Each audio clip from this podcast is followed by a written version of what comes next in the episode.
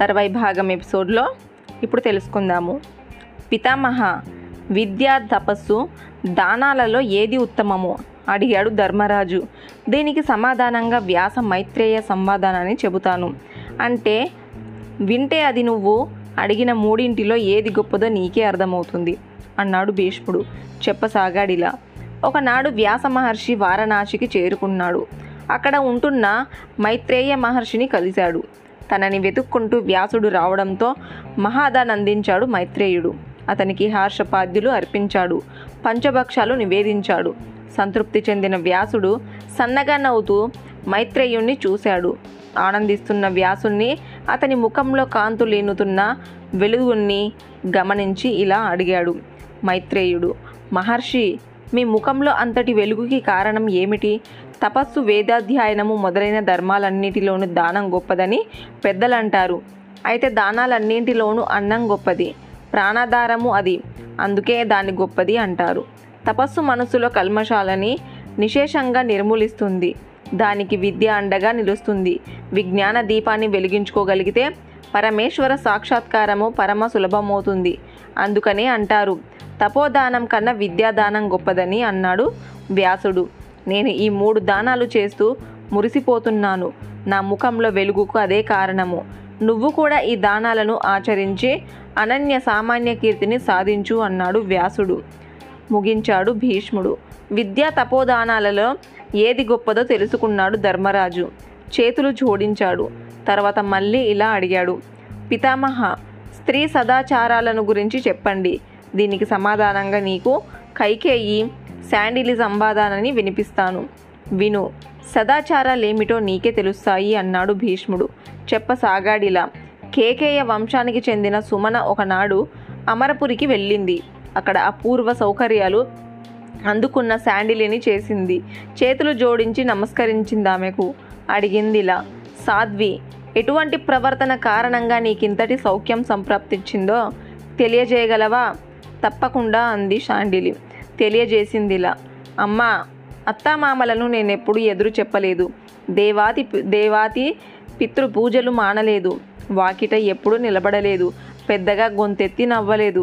అవసరమైన పనిని వాయిదా వేయలేదు. ఇంటికి భర్త వచ్చినప్పుడల్లా ఆనందంగా ఎదురు వెళ్ళేదాన్ని. కన్న బిడ్డలని ప్రేమగా పెంచి పె పెద్దవారిని చేశాను. అత్తామామలు అందుకు ఎంతగానో సంతోషించారు. భర్త మనసెరిగి ప్రవర్తిస్తూ అతనికి ఇష్టమైన భోజన పదార్థాలను వండి పెట్టేదాన్ని. అతను ఆనందిస్తే నేను ఆనందించేదాన్ని. పని మీద భర్త ప్రయాణమై ఏదేని ఊరికెళ్తే ఆయన వచ్చేంత వరకు తలలో పువ్వులు తురుముకునేదాన్ని కాను. మంచి మంచి చీరలు ధరించేదాన్ని కాను. నగలు అలంకరించుకునేదాన్ని కాను. బంధువులను ప్రేమగా చూసేదాన్ని. గోవుల్ని పూజించేదాన్ని. ఇంటిని శుభ్రంగా ఉంచుకునేదాన్ని. ఇంటి గుట్టు బయట పెట్టలేదు. గర్భం ధరించినప్పుడు ఇది తినాలి అది తినాలంటూ కోరేదాన్ని కాను. పద్యాన్నే స్వీకరించాను. ఇవే నన్ను అక్కడ భూలోకంలోనూ ఇక్కడ ఈ అమర లోకంలోనూ అపరిమితంగా సౌఖ్యాలను అందిస్తూ వచ్చాయి. ధర్మరాజా శాండాలి చెప్పినట్టుగా ఏ స్త్రీ అయితే నడుచుకుంటుందో ఆ స్త్రీకి ఇహాపరలోకాల్లో శుభాలకు అంతుండదు అన్నాడు భీష్ముడు. పితామహ సర్వధర్మ శాస్త్ర సారాయి సారమైన ఆచరణ ఏది?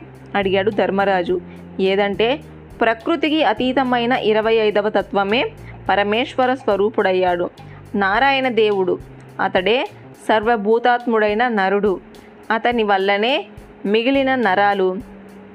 ఇరవై నాలుగు తత్వాలు ఆవిర్భవిస్తున్నాయి.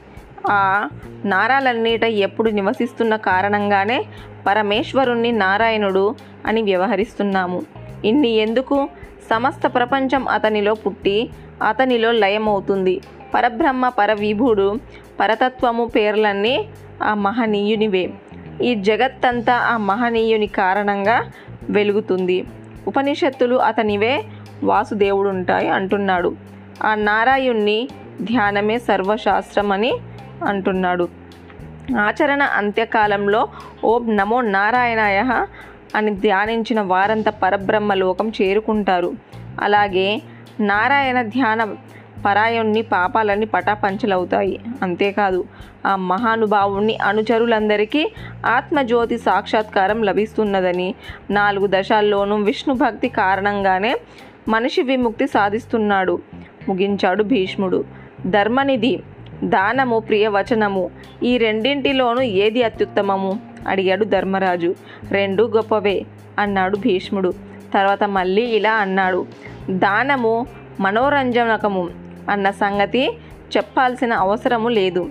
ఇకపోతే ప్రియవచనం గురించి నీకొక సంహాదము చెబుతాను విను అన్నాడు భీష్ముడు చెప్పసాగాడిలా. ఒకానొక బ్రాహ్మణుడు కార్యార్థిక అరణ్యంలోకి ప్రవేశించాడు. అతను మహామేధావి.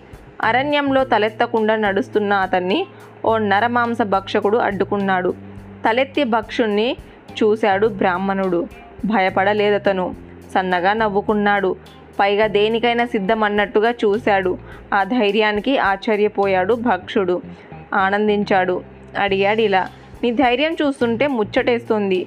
నిన్ను భక్షించాలనిపించడం లేదు. అయితే నేను అడిగిన ప్రశ్నలకు నువ్వు సరైన సమాధానం ఇవ్వాలి. ఇవ్వగలిగితేనే నిన్ను వదిలిపెడతాను. లేదంటే అనుమానం లేదు.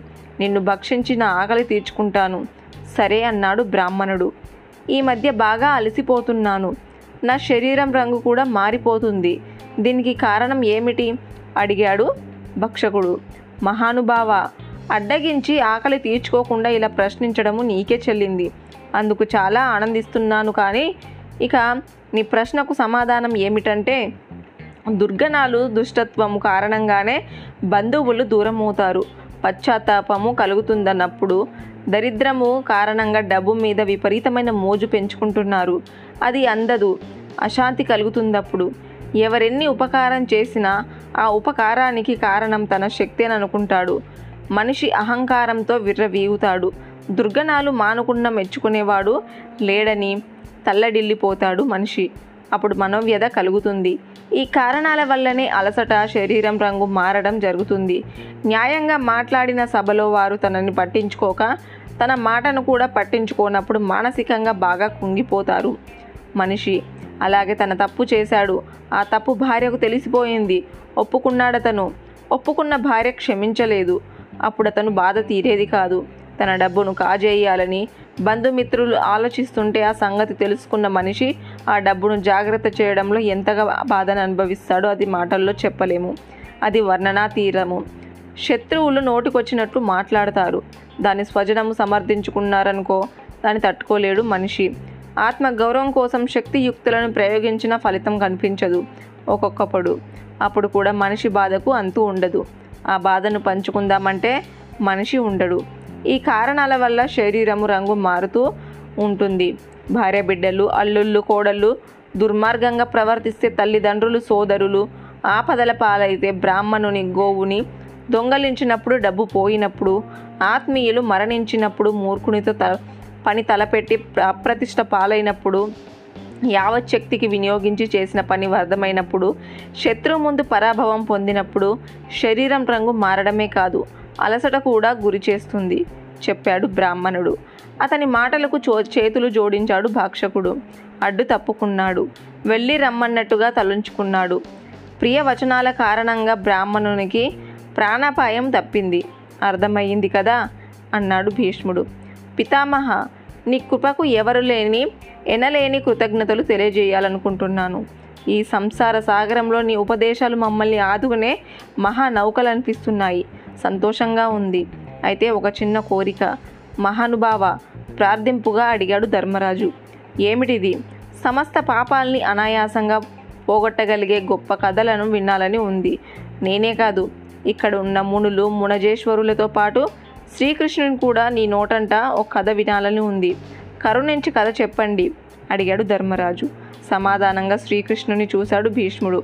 సన్నగా నవ్వాడు. తర్వాత ధర్మరాజుని చూశాడతను ఇలా అన్నాడు. తర్వాయి భాగం నెక్స్ట్ ఎపిసోడ్లో తెలుసుకుందాము.